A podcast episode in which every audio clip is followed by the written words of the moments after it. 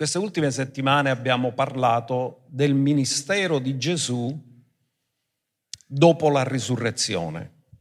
Gesù, dopo la risurrezione, prima dell'ascensione, è rimasto sulla terra 40 giorni. E in questi 40 giorni ha avuto parecchie apparizioni. Ne abbiamo contato 13 riportate nella scrittura. Ma ce n'è solo una che è per appuntamento. In altri termini, questa apparizione è stata progettata da Gesù e gliel'aveva già annunciata ai discepoli prima ancora di morire. Infatti lo andiamo a vedere nel Vangelo di Marco, capitolo 14, verso 28. Proiettiamo i versi così potete leggere tutti quanti che questo era quello che Gesù aveva detto ai discepoli quando ancora era con loro, prima ancora di essere arrestato. Lui aveva dichiarato apertamente che sarebbe morto e che sarebbe risorto. E disse così, ma dopo che sarò risuscitato, io vi precederò in Galilea. Ognuno dica precederò. Perché ha detto precederò? Non potevano andarsene insieme a farsi una passeggiata da Gerusalemme alla Galilea? C'erano circa tre giorni di cammino. Israele era diviso in, fondamentalmente in tre parti, la parte nord che era la Galilea, la parte centrale la Samaria, la parte sud era la Giudea. Gerusalemme era in Giudea, nel sud. La morte di Gesù è avvenuta in Gerusalemme. Lui risuscita e usa questo termine, vi precederò. Perché? Perché lui non cammina più a piedi dopo la risurrezione, lui può apparire in qualsiasi momento, dove vuole, perché con il corpo nella gloria non è più limitato dal tempo e dallo spazio. Quindi loro devono andare a piedi, ma lui non andrà questa volta con loro, come erano abituati che camminavano insieme. Lui dice io vi precederò, dopo che sarò risuscitato, vi precederò in Galilea. Quindi questo è un appuntamento, un'apparizione su appuntamento. E in Matteo 28,16 troviamo che questo appuntamento si concretizza. Tranne Giuda, che si è impiccato, i dodici, undici, i rimasti, sono lì all'appuntamento e lo troviamo in Matteo 28 dal verso 16. Gesù rispetta l'appuntamento dato. Andiamolo a vedere, Matteo 28, verso 16. Ora gli undici discepoli andarono in Galilea, sul monte che Gesù aveva loro indicato, e vedutolo lo adorarono. Ora, notate una cosa, se lo adorano, l'adorazione va data solo a Dio. Amen? Significa che hanno la rivelazione che è il figlio di Dio, che non è solo il maestro, non è solo il Messia, è il figlio di Dio. Però alcuni di questi undici ancora hanno qualche dubbio. E tu dici, se i Vangeli fossero stati scritti per raccontare una storia molto bella non ce l'avrebbero messo che dubitarono, ma vuole fare vedere che l'essere umano, nonostante che a volte ha tante prove, ha difficoltà a volte a credere. Quindi se hanno avuto queste difficoltà gli undici discepoli, che fino a quando non sono stati ripieni di Spirito Santo non hanno avuto questa grande franchezza, l'hanno ricevuta dopo. E per dirci che a volte queste cose sono un processo e che non ci dobbiamo scandalizzare se partiamo magari partendo da dubbi. Perché Gesù viene per risolvere i nostri dubbi. Non si scandalizza dei nostri dubbi. Vi ricordate con Tommaso? Tommaso ha dubitato e Gesù che ha fatto? Gli ha detto vieni, ti do la dimostrazione. Non l'ha rimproverato, gli ha dimostrato qual è la verità. Quindi cosa succede? Che in questo monte c'è il primo convegno missionario perché Gesù dà un mandato definitivo, quello che noi chiamiamo il grande mandato, perché commissiona la Chiesa, rappresentata in quel momento dagli undici apostoli, a predicare il Vangelo a ogni creatura. Questo credo che sia l'appuntamento più importante nella storia. E Gesù manifesta se stesso per quello che ora è dopo la risurrezione e dal verso 18 troviamo che lui dà questo messaggio. L'appuntamento è stato fatto per dare fondamentalmente questo messaggio. Gesù si avvicinò e parlò loro dicendo, ogni potestà, che ormai avete imparato che significa autorità, diritto legale, mi è stata data in cielo e sulla terra. L'unica autorità legittima in cielo e sulla terra è Gesù, oltre il Padre che gliel'ha data. E lui ha detto, andate dunque e fate discepoli. In realtà il testo originale dice andando dunque fate discepoli. Per cui il comando non è andare, il comando è fare discepoli. Di tutti i popoli, battezzandoli, quello che stiamo facendo oggi, battezzandoli nel nome del Padre, del Figlio e dello Spirito Santo insegnando loro di osservare tutte le cose che io vi ho comandato. Io sono la massima autorità, io vi comando queste cose, questo è il grande mandato alla Chiesa, legittimata ad adempiere questo servizio verso tutta l'umanità. Paolo disse noi siamo debitori verso tutti, perché a tutti quanti hanno il diritto di ascoltare il Vangelo, per mandato che Gesù ci ha dato. E poi ha dichiarato sono con voi tutti i giorni fino alla fine dell'età presente. Ora perché si chiama grande mandato? Perché c'erano stati dei mandati transitori che Gesù aveva dato ai 12 e ai 70, perché la scrittura riporta che Gesù aveva tre categorie di discepoli, i 12 stavano sempre con lui, i 70 li vedeva ogni tanto e i 500 più raramente ancora. Però in realtà aveva, oltre le donne, 582 discepoli riportati nella scrittura, che non tutti si sono presentati a Pentecoste, perché ce n'erano solo 120 a Pentecoste. Allora, questi discepoli andiamoci a vedere che ci sono due mandati riportati nella scrittura nel Vangelo di Luca, capitolo 9 e capitolo 10. Andiamo a vedere capitolo 9, versi 1 e 2, perché questo è un mandato transitorio, questo mandato è terminato e questa autorità è terminata quando è finita la missione. Poi chiamati insieme i suoi dodici discepoli, diede loro potere e autorità sopra tutti i demoni e di guarire le malattie.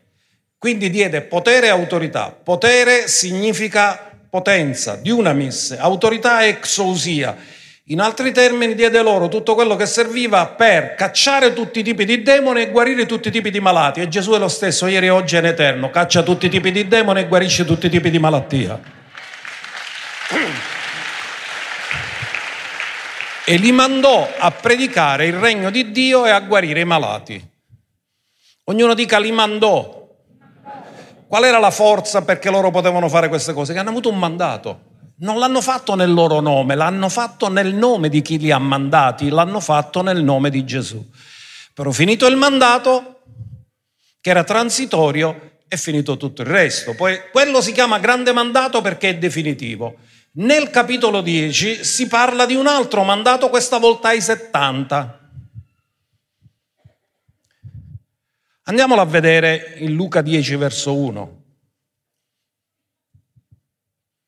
Dopo queste cose il Signore ne designò altri 70 e li mandò a due a due davanti a sé in ogni città e luogo dove gli stava per recarsi. E diceva loro la messa è grande e gli operai sono pochi. Pregate dunque il Signore della messe che spinga gli operai nella sua messe. Andate ecco io vi mando come agnelli in mezzo ai lupi. Ma questa volta vincono gli agnelli non vincono i lupi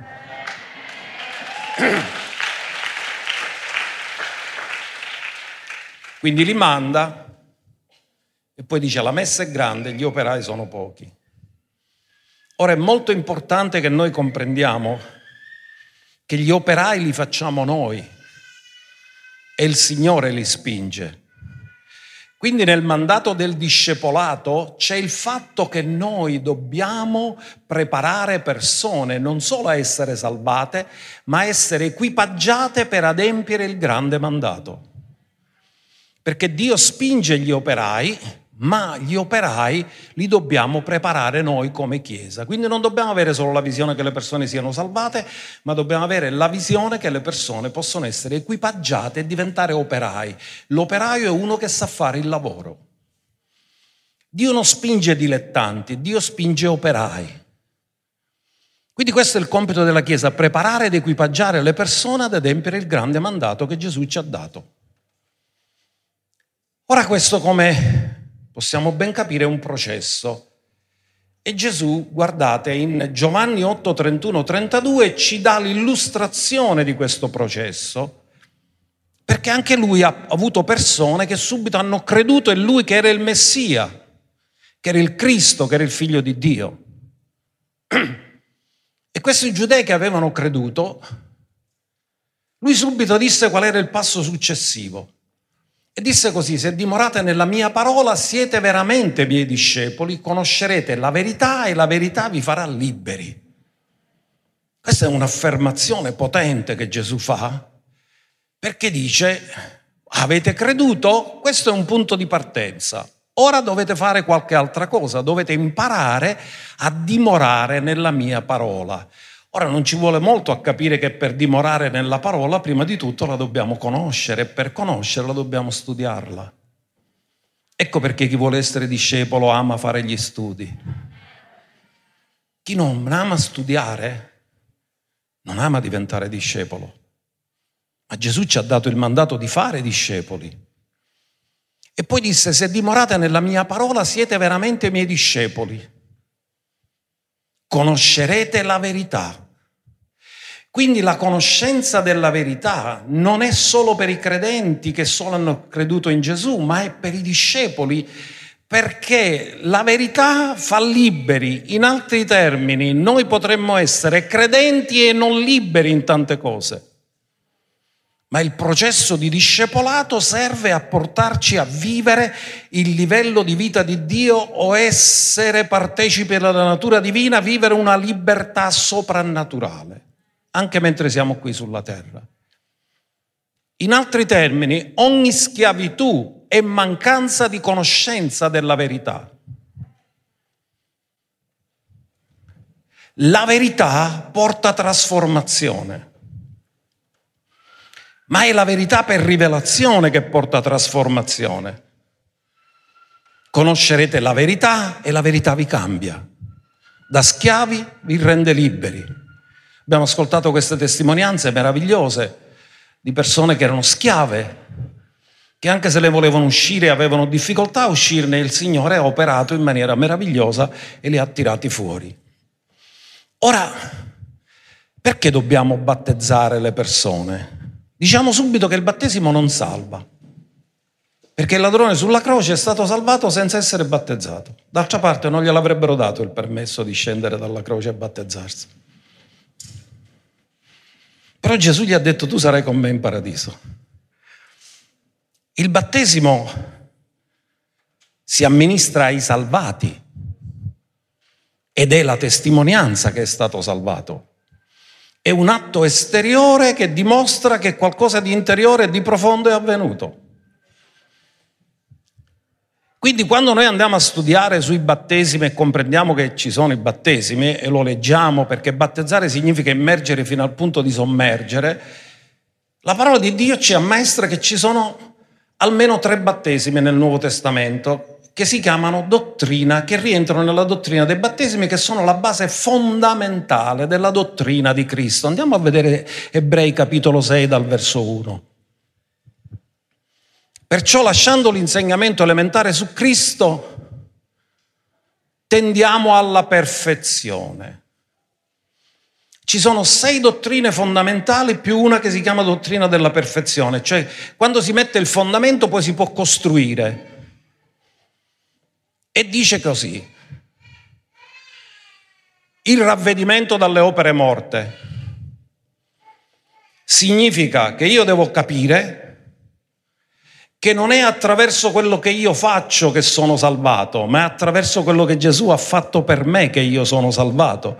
Perché se potevo essere salvato senza il sacrificio di Cristo, Dio non l'avrebbe mandato per ognuno di noi.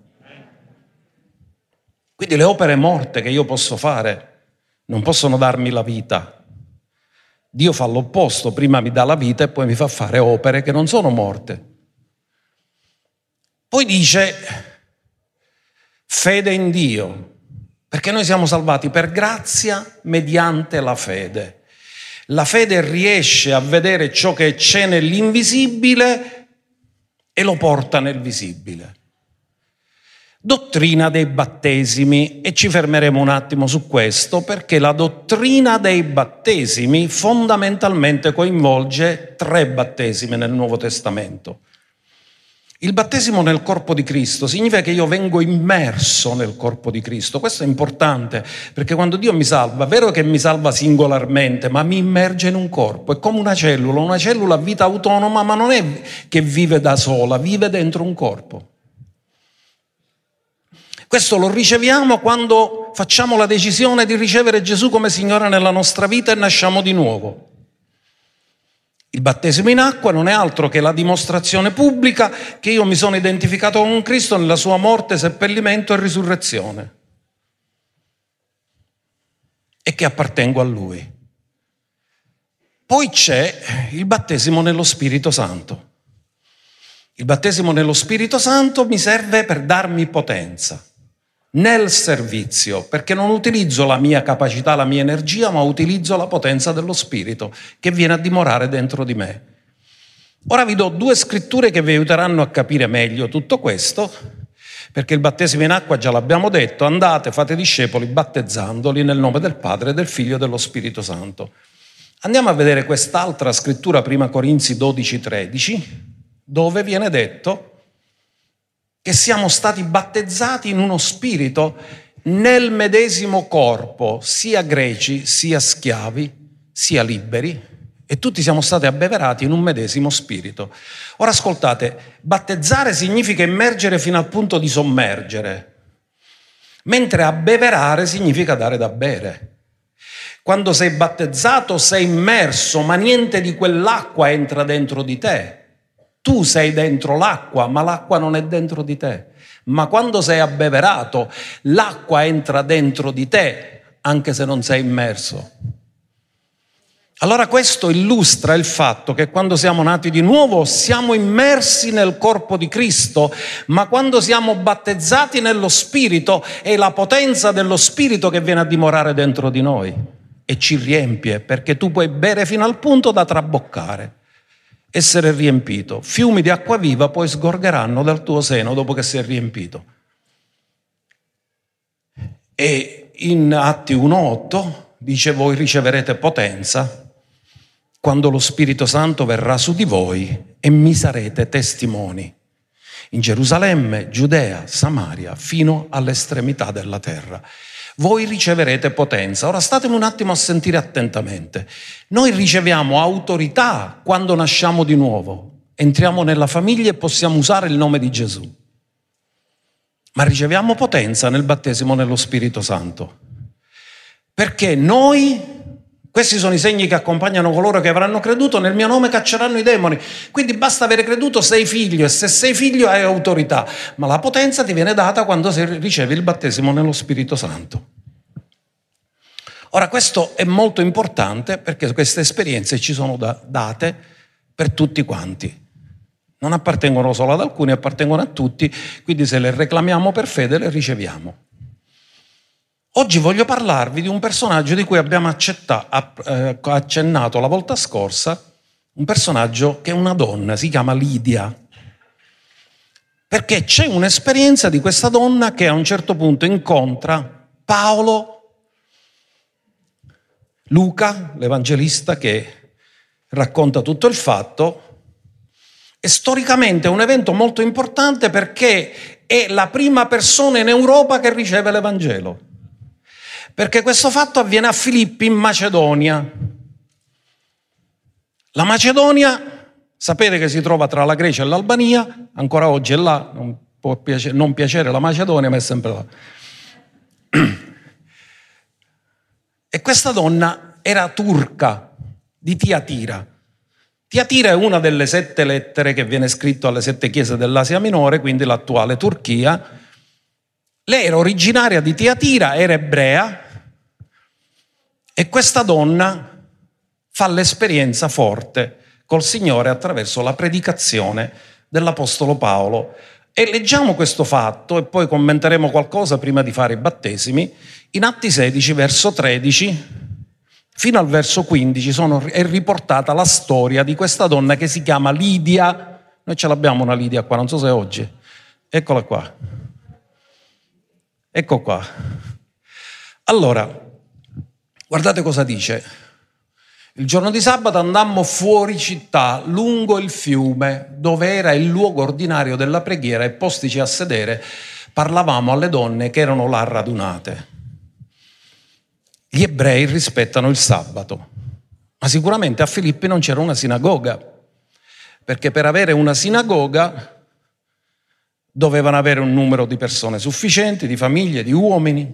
Non c'era una sinagoga, però questa donna era zelante era una donna che, come vedremo più avanti, adorava Dio. Quindi il giorno di sabato, non avendo la sinagoga, se ne vanno in riva al fiume, in un luogo di preghiera. Quindi loro il sabato lo rispettano e vanno in questo luogo di preghiera. Sono delle donne, si pongono a sedere e Paolo approfitta di questa occasione e questa donna di nome Lidia, commerciante di porpora della città di Tiatira, che adorava Dio, stava ad ascoltare. E il Signore aprì il suo cuore per dare ascolto alle cose dette da Paolo. Ora commenteremo qualcosa su questo. Lei era un'adoratrice. Un adoratore è uno che apre il cuore a Dio e quando apri il cuore a Dio, Dio ti apre il cuore alla verità. E questa donna, il Signore gli aprì il cuore. E quale fu il risultato? Verso 15 dice, dopo essere stata battezzata con la sua famiglia. Quindi lei non c'è il marito con lei, erano delle donne che sono andate là. Però quando lei riceve la, la rivelazione che Cristo Gesù è il Messia e il Signore, subito torna a casa e va a testimoniare alla sua famiglia e credo che nella stessa giornata c'è stato il servizio di battesimi. Qualcuno potrebbe dire perché noi non li battezziamo lo stesso giorno? Perché loro erano già ebrei, sotto l'antico patto, conoscevano Dio, l'unica cosa che gli mancava è ricevere il Messia, mentre le persone che evangelizziamo noi molto spesso non conoscono niente. Quindi dobbiamo insegnarli. Cosa succede? che dopo essere stata battezzata con la sua famiglia ci pregò dicendo se mi avete giudicata fedele al Signore entrate e rimanete in casa mia e ci costrinse ad accettare.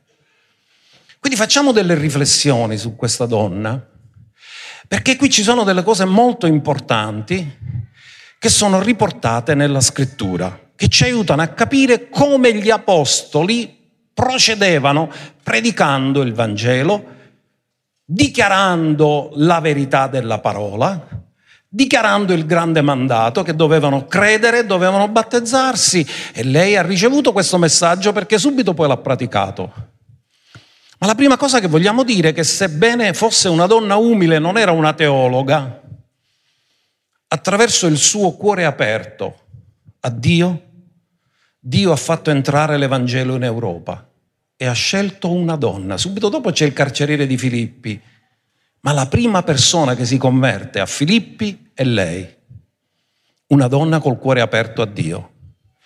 Dio usa le persone che sono col cuore aperto verso di Lui. La seconda cosa che ci colpisce è che Lidia era un'adoratrice. Uno può essere un adoratore e non conoscere la salvezza. Lei, secondo l'antico patto, era una persona che adorava Dio, forse conosceva benissimo la storia di Davide, che era un adoratore, salmista, e amava l'adorazione, ma non conosceva la salvezza. Non conosceva Giovanni 1, 11 e 12, che ora lo leggiamo, perché Paolo glielo predica. Perché Paolo dice, egli è venuto in casa sua, che rappresenta la casa degli ebrei, e i suoi non lo hanno ricevuto, ma tutti coloro che lo hanno ricevuto egli ha dato l'autorità di diventare l'autorità di diventare figli di Dio. Quando è che riceviamo l'autorità? Quando diventiamo figli di Dio. L'autorità la riceviamo quando diventiamo figli, la potenza la riceviamo quando riceviamo lo Spirito. A quelli cioè che credono nel suo nome. Come poteva fare lei a credere nel nome di Gesù se nessuno gliel'avrebbe predicato? Ma Paolo ha predicato. Non predicava solo alle folle Paolo. Paolo ha predicato a una riunione di donne in riva a un fiume. E ha visto che Dio ha aperto il cuore a questa donna. E hanno fatto i battesimi. Questa donna ha ascoltato il Vangelo. Il messaggio del Vangelo è semplice. Non lo complichiamo, perché l'hanno fatto diventare così complicato che le persone hanno difficoltà a crederci. Ma il messaggio del Vangelo è semplice. Dio ha tanto amato il mondo che ha dato il suo unico figlio affinché chiunque crede in lui non perisca ma abbia la vita eterna. Il messaggio del Vangelo è semplice, lo troviamo in eh, Atti 4.12, andiamo a vedere Atti 4.12 questa scrittura. In nessun altro vi è la salvezza poiché non c'è alcun altro nome sotto il cielo che sia dato agli uomini per mezzo del quale dobbiamo essere salvati. Ascoltate, Dio ha mandato solo un figlio, non ne ha mandato un altro, non c'è alternativa. O Gesù ti salva o non c'è nessuno che ti può salvare. Oggi le persone pensano se tu hai una religione basta che ti comporti bene, sei a posto. No, non puoi essere salvato attraverso quello che fai tu, noi siamo salvati attraverso quello che ha fatto lui per noi.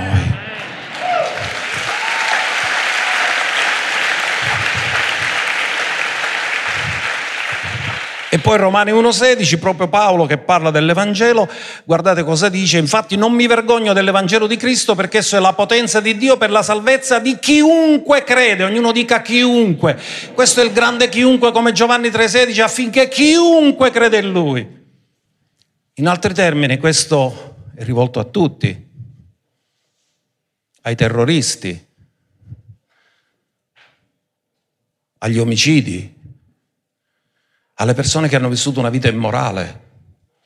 Il sangue di Gesù ha il potere di lavare ogni tipo di peccato e di dare un futuro, una speranza e salvezza a tutti quelli che credono. Ecco perché dobbiamo predicare il Vangelo a ogni creatura, perché ogni creatura attraverso il sacrificio di Cristo, indipendentemente dal suo passato, può cambiare il suo futuro.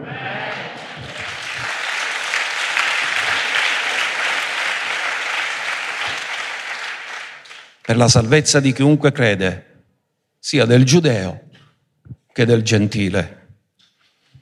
Ora lei l'ha ascoltato. Cosa ha fatto? Ha fatto quello che dice Romani 10, 9, 10. La fede viene dall'udire la parola di Dio e poi dice col cuore si crede per ottenere la giustizia, con la bocca si fa confessione per essere salvati. È quello che abbiamo fatto nella preghiera di salvezza.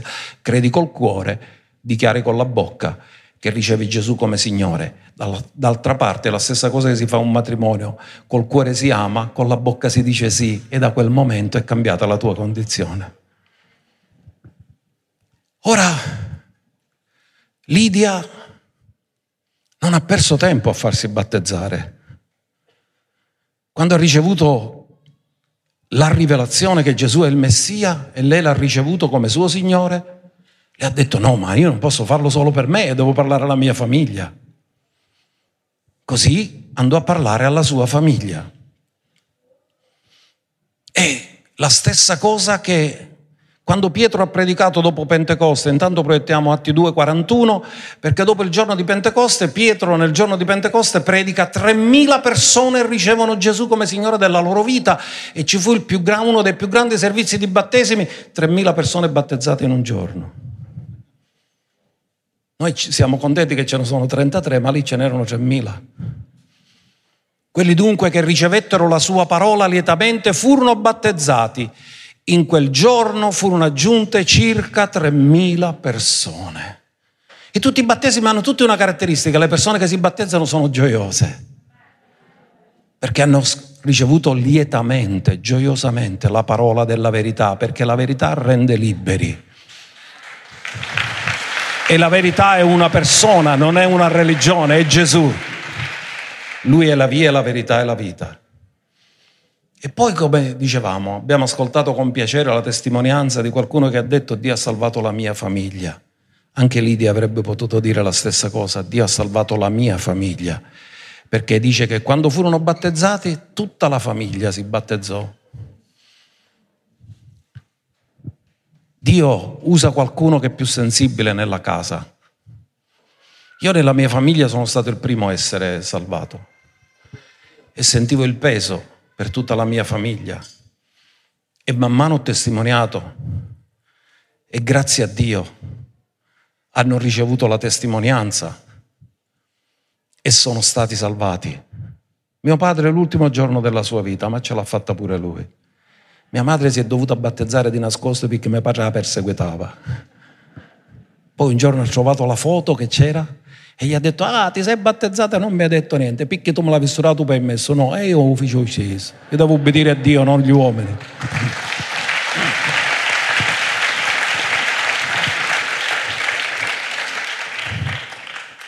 E l'altra cosa che troviamo importante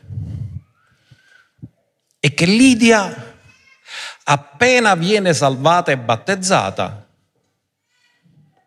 sente il bisogno di praticare l'ospitalità, perché poteva dire arrivederci e grazie, grazie che mi avete battezzato, è stato bello, ognuno ha la sua casa. No. Lei invece cosa ha detto? Se mi avete reputato degna e fedele, al Signore, dovete venire a casa mia.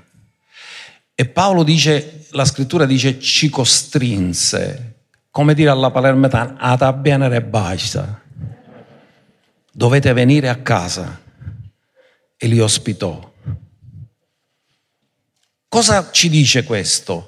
Che lei non è stata salvata per opere che ha fatto, ma dopo che è stata salvata ha sentito il bisogno di operare in accordo alla salvezza che aveva ricevuto, perché questo è l'ordine di Dio. Dio prima ti cambia il cuore, ti apre il cuore, ti salva e quando sei salvato come nuova creatura ci sono opere innanzi preparate per te affinché tu le possa praticare.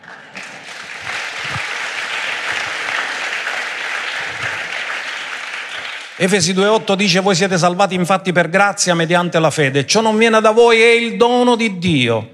Lei ha ricevuto il dono di Dio, ma dopo aver ricevuto il dono di Dio, proprio perché era cambiata, ha cominciato a fare le cose buone, buone azioni.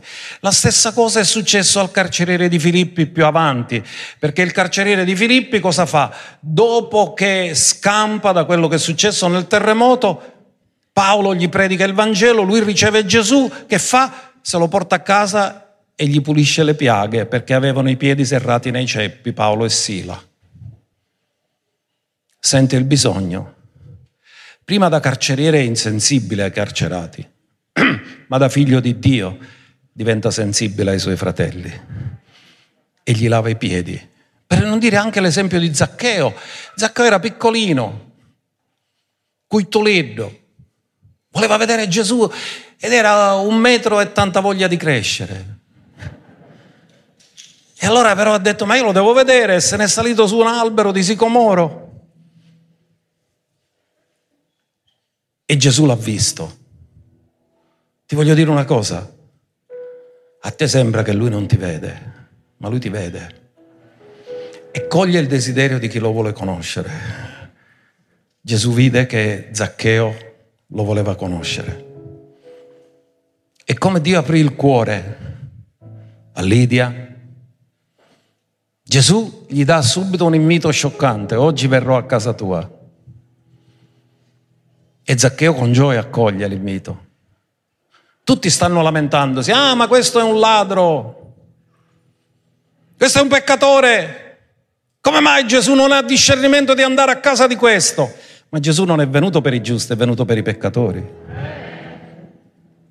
La religione pensa che Dio è venuto per i giusti, ma no, i giusti non ne avevano bisogno, sono i peccatori che hanno bisogno di essere salvati. E quando entra a casa Gesù non gli fa nessuna predicazione, non gli chiede la dichiarazione dei redditi, non gli chiede quanto guadagna.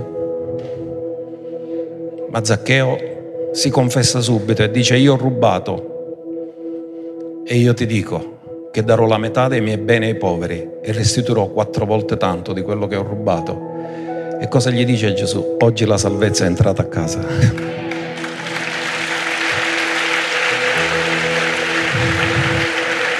La salvezza è entrata a casa e gli ha fatto cambiare modo di fare e di vivere. Dove entra la salvezza non può essere più lo stesso di prima, perché Dio ti cambia dentro e col cambiamento interiore poi c'è di conseguenza il cambiamento esteriore.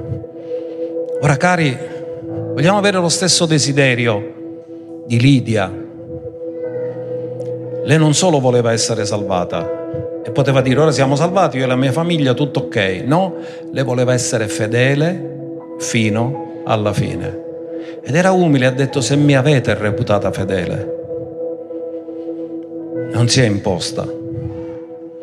Ha detto dovete dirlo voi se io sono stata fedele. Se sono stata fedele, per favore venite a casa mia. Perché uno dei sintomi che ha ogni persona che riceve Gesù è la fame spirituale. Lei li voleva a casa per fargli 10.000 domande sulla parola, perché quando un bambino nasce ha fame e quando un bambino nasce spiritualmente ha fame della verità, della verità che rende liberi pienamente in Cristo Gesù. E anche noi vogliamo essere fedeli con l'esempio di Lidia.